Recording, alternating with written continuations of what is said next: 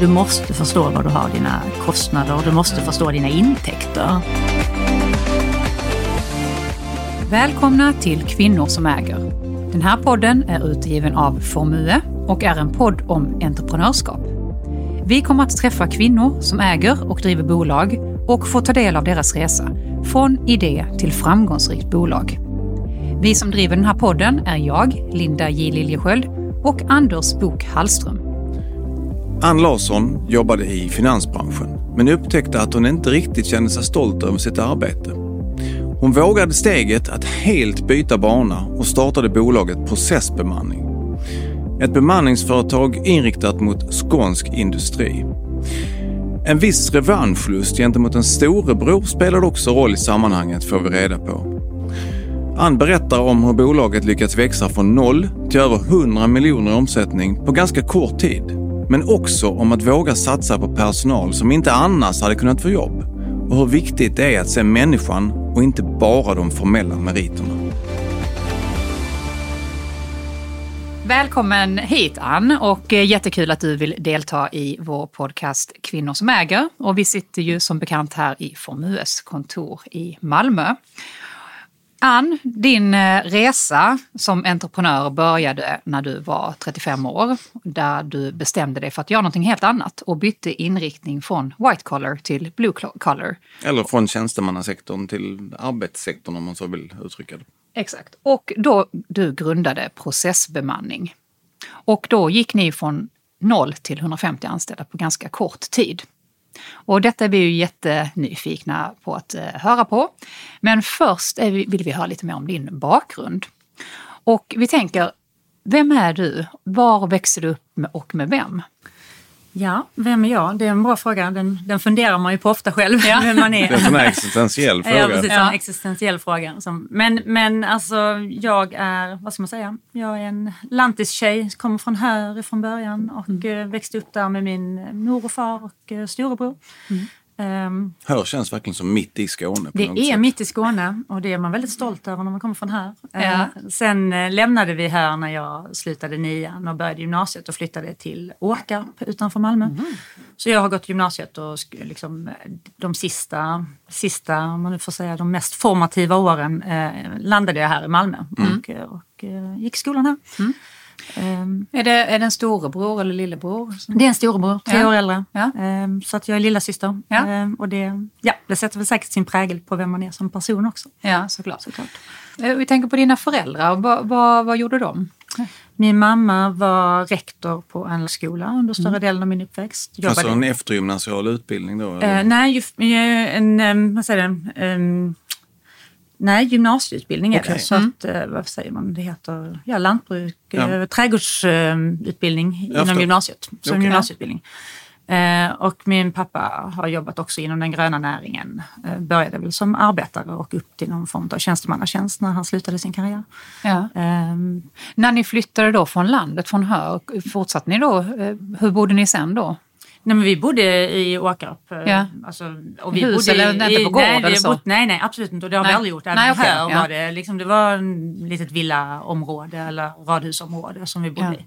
Så vi har inte, även om vi är från landet så har vi inte bott ute på landet. Nej, men alltså, det, var, det blir lätt att man får... Att, och på det, på det sättet. Nej, nej, absolut inte. Nej. nej, nej, verkligen inte. Så det blir lätt att man får intrycket nu att allt, allting som är utanför Malmö, Lund, Helsingborg, ja, då, då bor man på automatik på en bondgård. Ja, nej, ja, så var det inte. Så är alltså inte. Rätt ut det. Ja, då har vi rätt ut det. De nej, men verkligen inte. Utan tvärtom. Det, det var ju liksom, båda mina föräldrar har liksom jobbat på, varit anställda och jobbat mm. och eh, inte haft, de hade en jättekort session när jag var riktigt liten när de hade växthus. Mm. Men det, det slutade efter ett år ganska abrupt och de insåg att det inte var rätt business för dem. Okay. Eh, men de har ju båda haft den gröna näringen som sitt, eh, sitt segment. Mm. Vad tror du gjorde att inte de eh, ville fortsätta på det med, i det med växthus? Det tror jag var rent ekonomiska ja. aspekter. På. Jag tänker idag är det nog en helt annan när alla ska odla själv.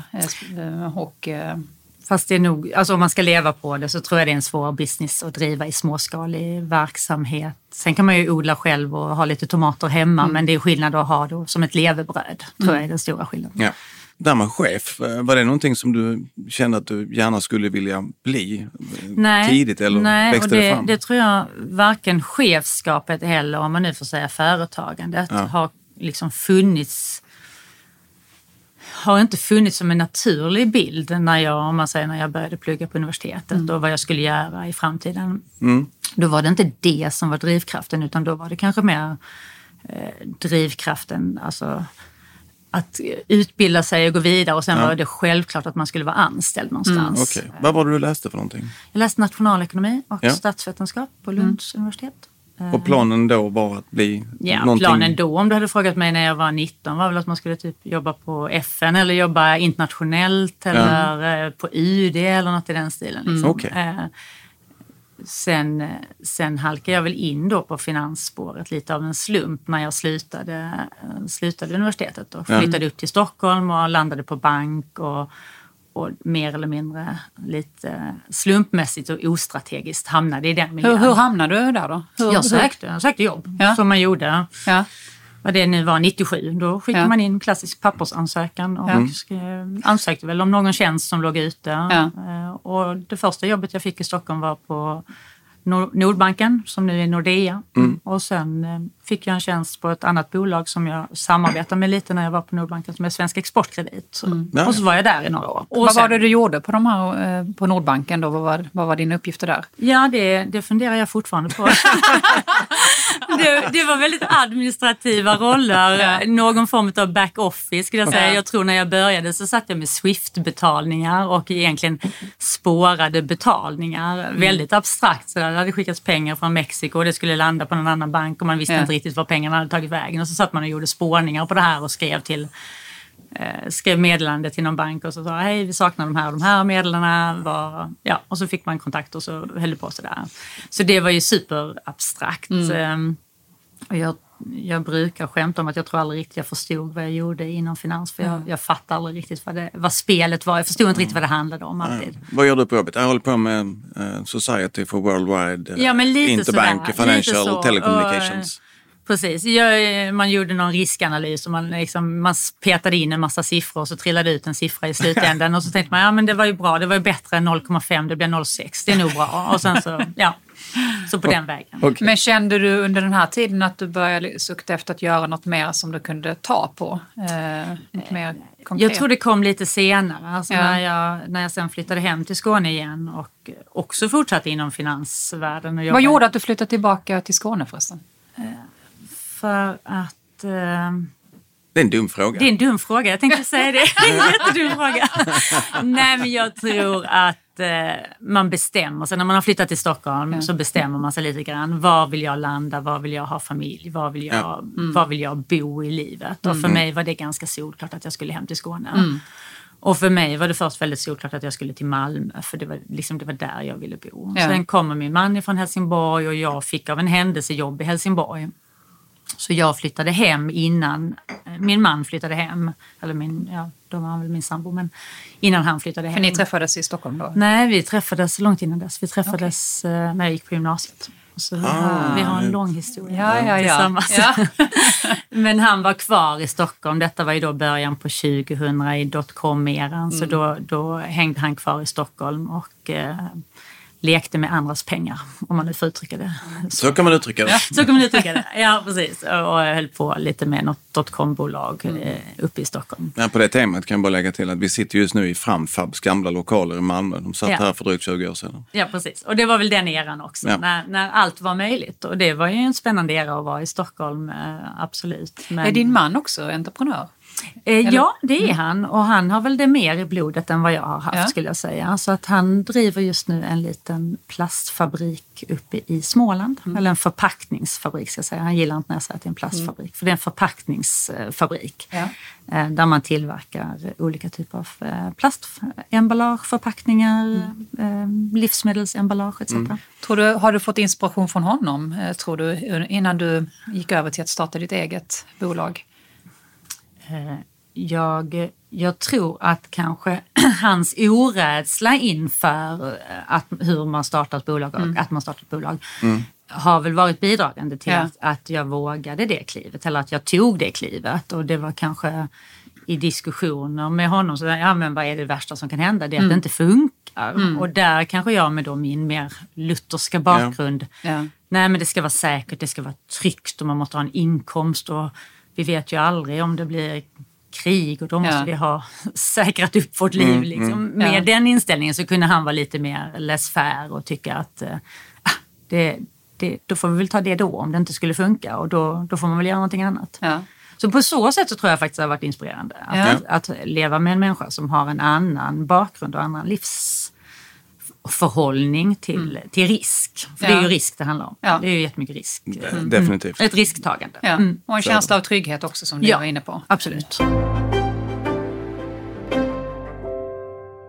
Men eh, om vi då kommer till eh, den tidpunkt då du, du bestämde dig för att starta Mm. processbemanning. Vad hände runt den tiden? Eh, vad, vad fick dig till att fatta det här beslutet och just i den här branschen? För det är du 35 jobbar i Jag är finansbranschen. 35, jag har precis fått mitt tredje barn, min tredje son ska jag säga.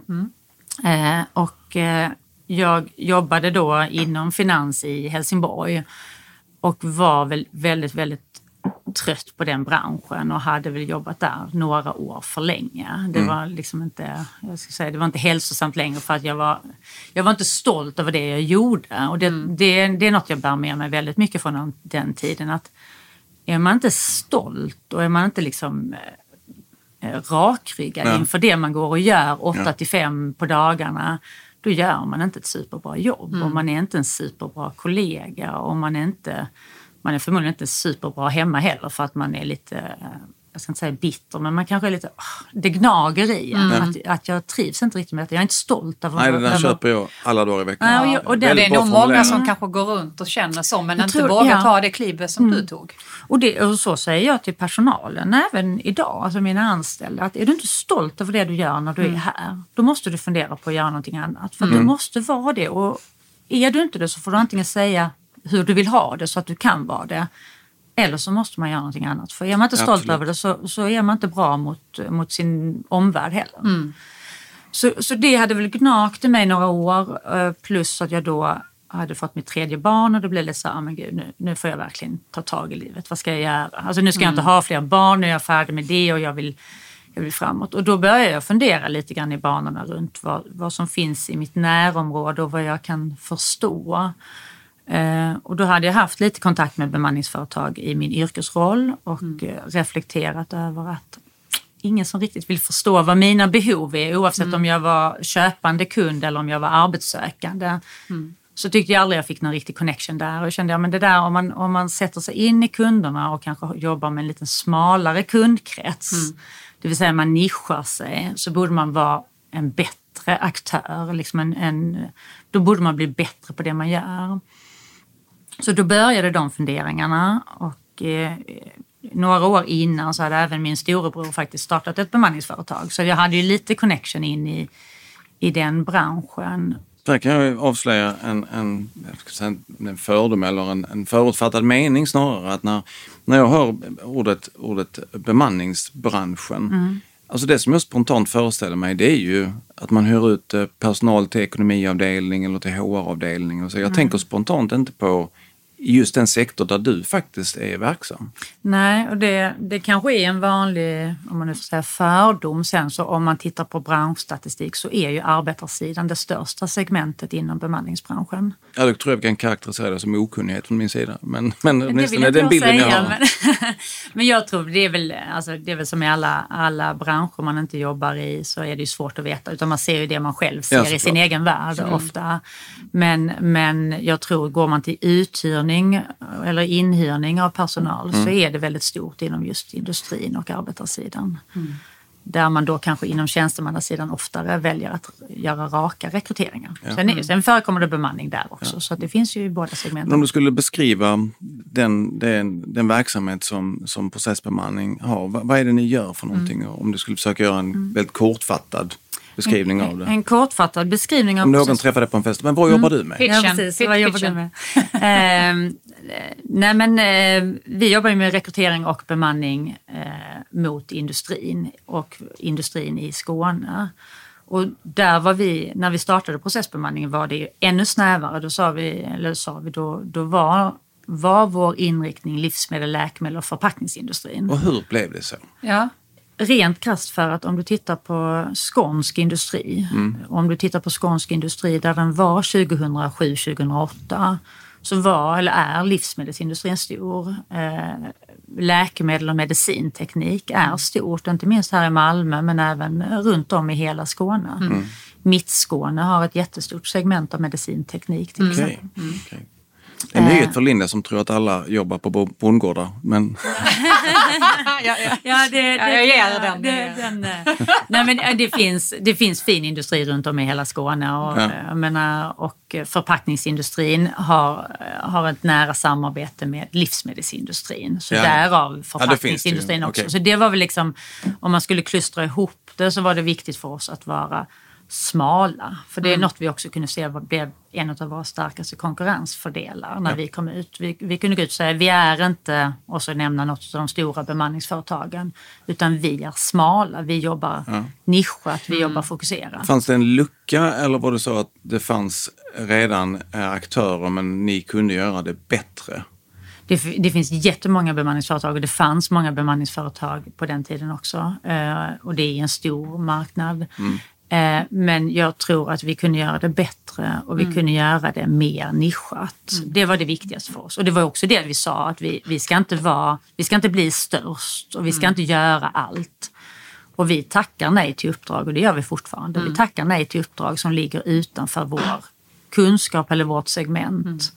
Hur, för nu håller ni er lite mer i södra Sverige, eller till mm. Skåne till och med. Mm. Finns det någon tanke på att blicka uppåt i Sverige? Eh. Nej, inte i dagsläget gör Nej. det inte det. Eh, jag, eh, jag brukar skämtsamt säga att ska vi starta ett kontor någonstans så är det kanske Malmö vi ska starta ett kontor. Mm. Och, För idag är det Helsingborg? Det är Helsingborg ja. som är mm. vår bas, men vi har ganska mycket kunder i Malmö och vi mm. jobbar. Och jag brukar, ska man hårdra det och vara ännu snävare så jobbar vi ju i västra Skåne till och med. Mm. Så att mm bara där kan man ju säga att vi har ju fortfarande hela östra Skåne kvar att jobba med. Ja, okay. Och vi har hela jag menar, vi är, inte, vi är inte i Trelleborg utan vi är i Malmö mm. och norrut. Så att eh, därför har jag aldrig riktigt förstått varför vi skulle ha ett kontor i Stockholm eller Göteborg. Nej. För att jag, jag vet inte varför jag ska flyga till Stockholm en gång i månaden när jag kan åka till Malmö istället en gång i månaden mm. och göra samma Ja men det är väl helt förståeligt. Så, så, att, så, vi har inte haft något, och det, det är kanske lite ovanligt i vår bransch, för många som startar och kommer upp i vår, vår storlek vill gärna till de andra storstäderna. Mm. De vill gärna vi, liksom expandera och ha många kontor. Mm. Och där har vi varit lite snävare i, i vår tillväxtresa, att vi ska växa där vi är och verkar. Mm. mm. Och kanske för att jag tror att vi kan eh, kan eh, våra kunder här. Mm. mm. Jag har ingen aning om vilka företag som finns i Södertälje eller vilka mm. företag som finns i i Mölndal. Mm. Där, där, där känner jag mig inte lika trygg, eller vi känner oss inte lika trygga. Och då tror jag att vi gör ett bättre jobb där vi känner, och där våra kunder känner varandra. Mm. Det, det, går ju, mm, precis, det går ihop lite mm. med det du sa, att mm. verkligen göra det bättre, där, där känna mm. varandra behoven och förstå. Och förstå kundernas ja, behov. Kunderna, och, och där liksom, kan man säga att om våra kunder är kunder till varandra eller våra kunder är leverantörer till mm. varandra på ett eller annat sätt så gör det också en styrka i det arbetet vi gör. För mm. då, då, finns det ett mervärde när våra konsulter kommer in, att de förstår ja. hela processen. Mm. Men, mm. om, man, om man börjar lite grann, då, då börjar ni med, misstänker då, med ett fåtal kunder eh, och sen mm. växer ni. Men ni har ju vuxit ganska snabbt, alltså mm. eh, från noll till Ja, 105, Lite över 100, 103 miljoner. 103 miljoner i mm. omsättning mm, på, på ett, mm. är det ett drygt decennium. Mm, någonting sånt. Och det, det kan man säga, tillväxt, tillväxten var ju extrem de första åren. Vi hade ju år när vi växte 40 mm. procent på ett år. Och jag tror vi har blivit gasellföretag, Dagens Industris mm. gasellföretag fyra eller fem gånger nu. Mm, det är helt fantastiskt. Eh, vilket innebär att man då har dubblat omsättningen var ja. fjärde år. Ja. Eh, sen hade vi något dipp. Organiskt då tänker jag? Ja, 100 procent. 100 procent absolut. Och det, det, har också varit en viktig del hos oss. Att vi, vi växer av egen kraft, det vill säga vi har aldrig lånat pengar. Nej, där kommer väl det lutherska in igen ja, kanske. Precis. Man, man, man går inte till banken med mössan i handen. Liksom. Den, den är bara big no-no i min värld. Utan man ska se till att man kan växa med egen kraft och ja. med egen... Och det har ni lyckats göra? Det har vi lyckats göra. Och jag skulle säga att vi har väl tjänat pengar i princip från dag ett. Mm. Mm. Vilket också har varit viktigt för mig som människa att, att vi ska, inte, vi ska inte gå minus i tre, fyra år Nej. och sen hoppas på att det kanske vänder och att det kommer gå bra. Utan vi ska tjäna pengar i princip varje månad. Det är som bolagen i dotcom fast tvärtom då. Så kan man säga. Mm. Hur gick Enkelt. det då? Eh, kunde du ta lön första året? Eller om mm. vi backar tillbaka mm. bandet? Jag har eh, tagit lön alla, alla år. Mm. Kanske inte jättestora löner. Nej. Absolut inte, men, men eh, absolut. Det har varit, det. Ja, det jag ganska, snabbt. ganska snabbt. Absolut. Mm. Jag skulle vilja backa bandet bara lite till. Mm. För att eh, då när du bestämde dig för att starta detta, hur gick du tillväga? Eh, hur, mm. hur fick du in de första kunderna? Kan du inte berätta om det? För jag tror det, det, det är så spännande för, för lyssnare mm. att höra. Ganska enkelt så så var jag ganska mån om att sätta upp lite targetkunder för mig själv. För att kunna mm. liksom, för det är som du säger, ja, men var ska man börja? Det är ett mm. blankt blad. Och, och din bror sa det här, du har inte det, in i branschen, det, det, det är kört. Det nej, var väl då, kommentaren. Så att det, och det var väl en bra sporre. Alltså, det får jag ändå ge honom. Det får man ju tacka för. Att, ja. att det var en ganska bra sporre. Men han har ju fått äta upp det några gånger misstänker jag. nej, vi, vi pratar inte så mycket om det. Ska jag säga. inte vid julmiddagen så här. Nej, nej och jag, jag, är, alltså, jag tror nu idag kan vi ha ett utbyte av varandra. Då kan vi vara tacksamma att vi ändå har, har liksom lite, vi kan, vi kan snacka och vi kan prata om vad som händer i branschen och hur man har gjort i vissa frågor. Och så. Men, men när vi började, om vi går tillbaka dit, så var det, det var ju verkligen ett blankt blad, mm. det, det, vill jag säga. Och eftersom jag inte har jobbat i branschen innan heller så var det inte så att man har kunnat sno med sig lite dokument. Så här gör man, eller så här ser ett avtal ut, eller så här, så här skriver man ett kontrakt. Utan det mm. var ju börja från början. Men jag satte ett antal targetkunder för mig själv och eh, sen började jag ringa dem rent krasst eh, per mm. telefon. Mm. Och tog kontakt med produktionschef eller site manager eller eh, fabrikschefen mm. och berättade vad vi gjorde. Och, mm. Och att vi var nischade. Det var ingen lögn, vi var ju nischade. Sen att mm. vi inte hade jättemånga kunder bakom oss, det var en annan femma, men vi var nischade. Och, och så började införsäljningen inledningsvis var ju raka rekryteringar. Mm. Och det, det fina med raka rekryteringar är ju att då har man inget personalansvar Nej. utan då är det ju mm. en tjänst mm. som man säljer. Så den är ju, det var väl inga konstigheter eh, och det fick vi napp på. Eller, det landade väl mm. liksom, och vi började med det. det var, och det vill jag säga, de kunderna som vi började med då för 15 år sedan snart, de är fortfarande kunder hos oss mm. idag. Mm. Så det är ju det bästa betyget. Det är ett väldigt bra betyg. Och även en, vår absolut största kund var också vår första kund. Okay. Så det är, vi, det är vi glada och tacksamma för, mm. Eh, att, att de har hängt med under alla åren. Mm. Eh, och så började vi sälja in och vi kom ut och vi, det var jag, vi säger nu, men det var jag som kom ut och, och berättade om, om eh, processbemanning och vad vi gjorde och hur vi gjorde det och hur vi kvalitetssäkrade våra processer och så vidare. Liksom. Eh, och sen så när vi då hade sålt in de första raka rekryteringarna så började rätt många av de här initiala kunderna börja prata om bemanning och tyckte att nu, mm. nu vill vi hyra personalen mm. av er. Ja. Och då får man ju klia sig lite grann i huvudet och säga ja. oj då, hur, hur löser vi detta? Mm. Eh, men eh, ganska snabbt eh, fick vi igång också uthyrning av personal. Mm. Och så till att vi då hade kompetensen gällande löner. Vi, alltså, ja, hyrde in tjänster först och sen så anställde vi personal som mm. kunde hantera lönehanteringen. För det är ju det komplexa att vi följer kollektivavtalen och, mm. och se till att löneutbetalningarna, för så fort så fort du har löneutbetalningar så har du också ett väldigt stort ansvar mm. att, att det ska landa på kontot den 25. Hur upplever du det just nu då? Och hur, hur eh, känner du med beläggning eh, nu i de här tiderna? Ja, men vi, vi känner fortfarande god beläggning. Mm. Det skulle jag säga. Alltså, industrin i Skåne går bra. Mm. Eh, och det är ju det segmentet vi är i. Så sen vad som händer i andra branscher, det, det ska jag inte uttala mig om. Mm. Sen aktar jag mig för att vara någon form av konjunkturbarometer också mm. eftersom vi är så smala som vi är. Hur stora är ni, bara för att man ska få ett grepp om hur många, hur många så att säga, anställda har ni? Vi har cirka, om man pratar om anställda så har vi cirka 150 till 200 heltidsanställda. Mm. Eh, vi är nästan alltid runt 200 lönebesked som går ut bara okay. för att få en känsla för um, för hur, hur omfattningen ser ut. Eh, men 150 eh, fulltidare nu. Vi har varit som mest 200 fulltidare under hög, högsäsong. Det är ett relativt stort företag mm. faktiskt. Um, Allting är relativt, jo, så får man säga. Och det är som jag säger, vi kanske är stora om man ser inom industrin i Skåne. Sen är vi fortfarande jättesmå om vi tittar hela Sverige eller globalt. Men mm. Men vi är ju en stor arbetsgivare och det, det tycker jag är väl där jag mäter hur stora vi är. Det är ju hur många människor är faktiskt beroende av att ja. få lön av oss mm. varje månad. Om jag får ställa en, en annan fråga eh, kring de, de som ni tar in och sen mm. hyr ut. Mm. Det, finns ju inte några enkla jobb i den bemärkelsen Nej. längre. Men det är klart det finns olika grader av, av hur, hur uh, svåra jobb är. Men mm. även någon som jobbar på ett lager mm.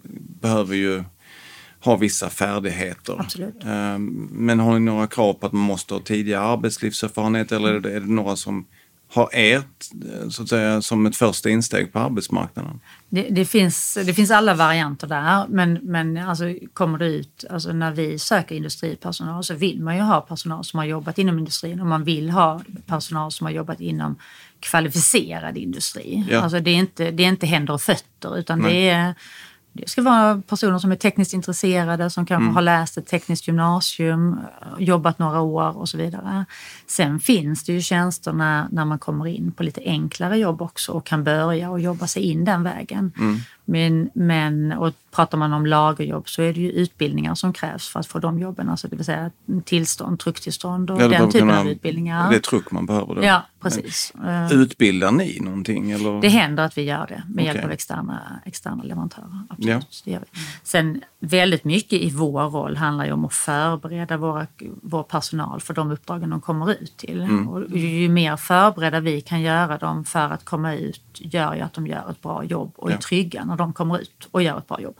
Sen är det ju deras insats som är avgörande och avhängig.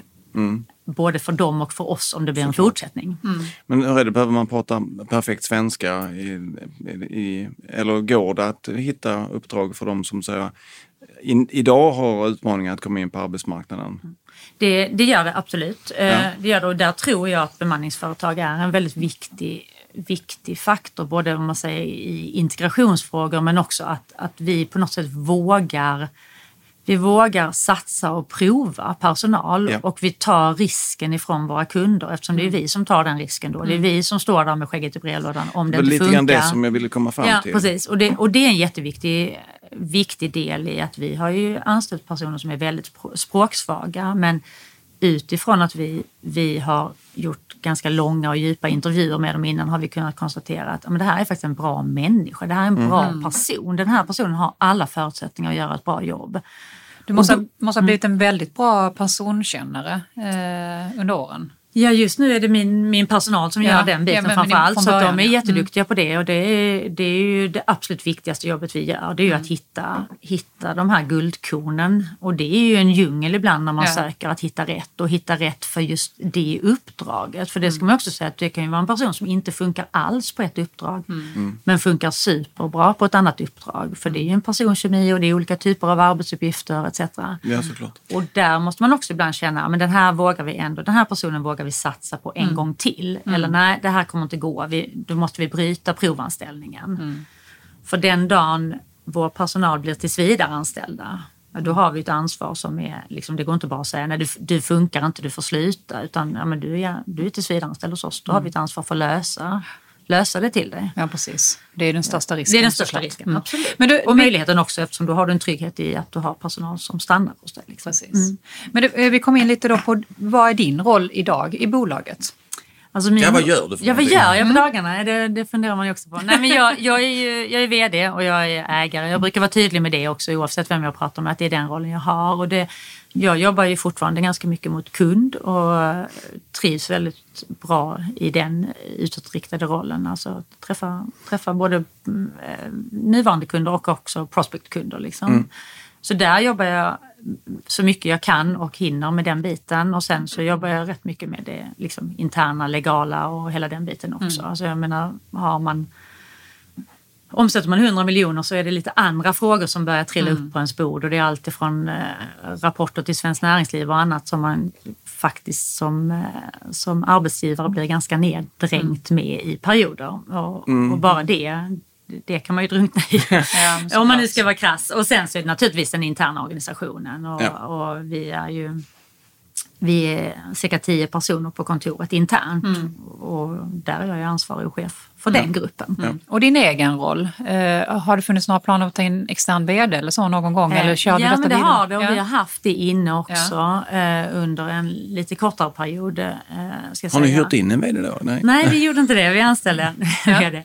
Eh, och eh, ja, av olika anledningar är jag tillbaka i den rollen och jag trivs i, jag trivs i rollen eh, som vd och ägare och jag känner att jag har väl svårt att hålla fingrarna borta från syltburken också. Mm. Det, det, som är bäst för företaget är det vi ska ja. göra helt mm. enkelt. Och det kan säkert komma en period när vi säger att det kanske är bättre att någon annan rådar i detta nu. Mm. Något som jag tycker är väldigt tydligt är att du är väldigt stolt över bolaget. Ja men det är jag, det är jag faktiskt. Och det är, om vi går tillbaka det, till det du sa inledningsvis ja, med och det är att känna jag, stolthet, hur viktigt jag det är. är liksom, jag är stolt över vår om man säger, interna personal. Sen är jag väldigt stolt över våra konsulter som vi har ute i verksamheten också. Och där är ju konsulter eller tidigare personal som vi nu då springer på när vi är ute på våra befintliga kunduppdrag som då ja. har blivit, ja, de har blivit övertagna, de kanske har blivit produktionsledare eller de sitter mm. nu i en beställande roll gentemot oss. De köper av er? Som köper av oss, ja. Och det är ju det absolut roligaste som kan hända för då, då kan man skoja lite grann. Ja, men minns du när jag jobbade här och det var ju,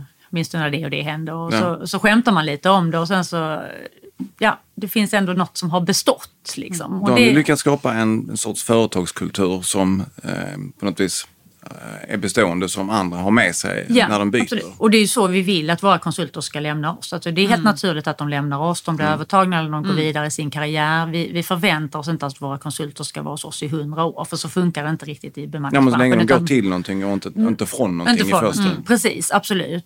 Men sen, sen ska man ju alltid vara mån om att tänka att förmodligen kommer våra vägar korsas igen. Så, mm. liten, är ju, mm. så liten är marknaden i Skåne. Att mm. Någonstans hittar vi varandra igen i ja. olika roller. Får jag ställa en helt annan fråga som jag kom mm. på precis. Uh, det heter ju Kvinnor som äger. Hur, hur mm. ser könsfördelningen ut bland konsulterna i, i, i bolaget? Ja, det är en bra, bra fråga också. Vi, mm. vi, är en tilt mot den manliga sidan, så är det mm. naturligt i industrin. Vi letar alltid efter duktiga tjejer för att det är eftertraktat i industrin. Mm. Man vill jättegärna ha duktiga truckförare som är tjejer. Mm.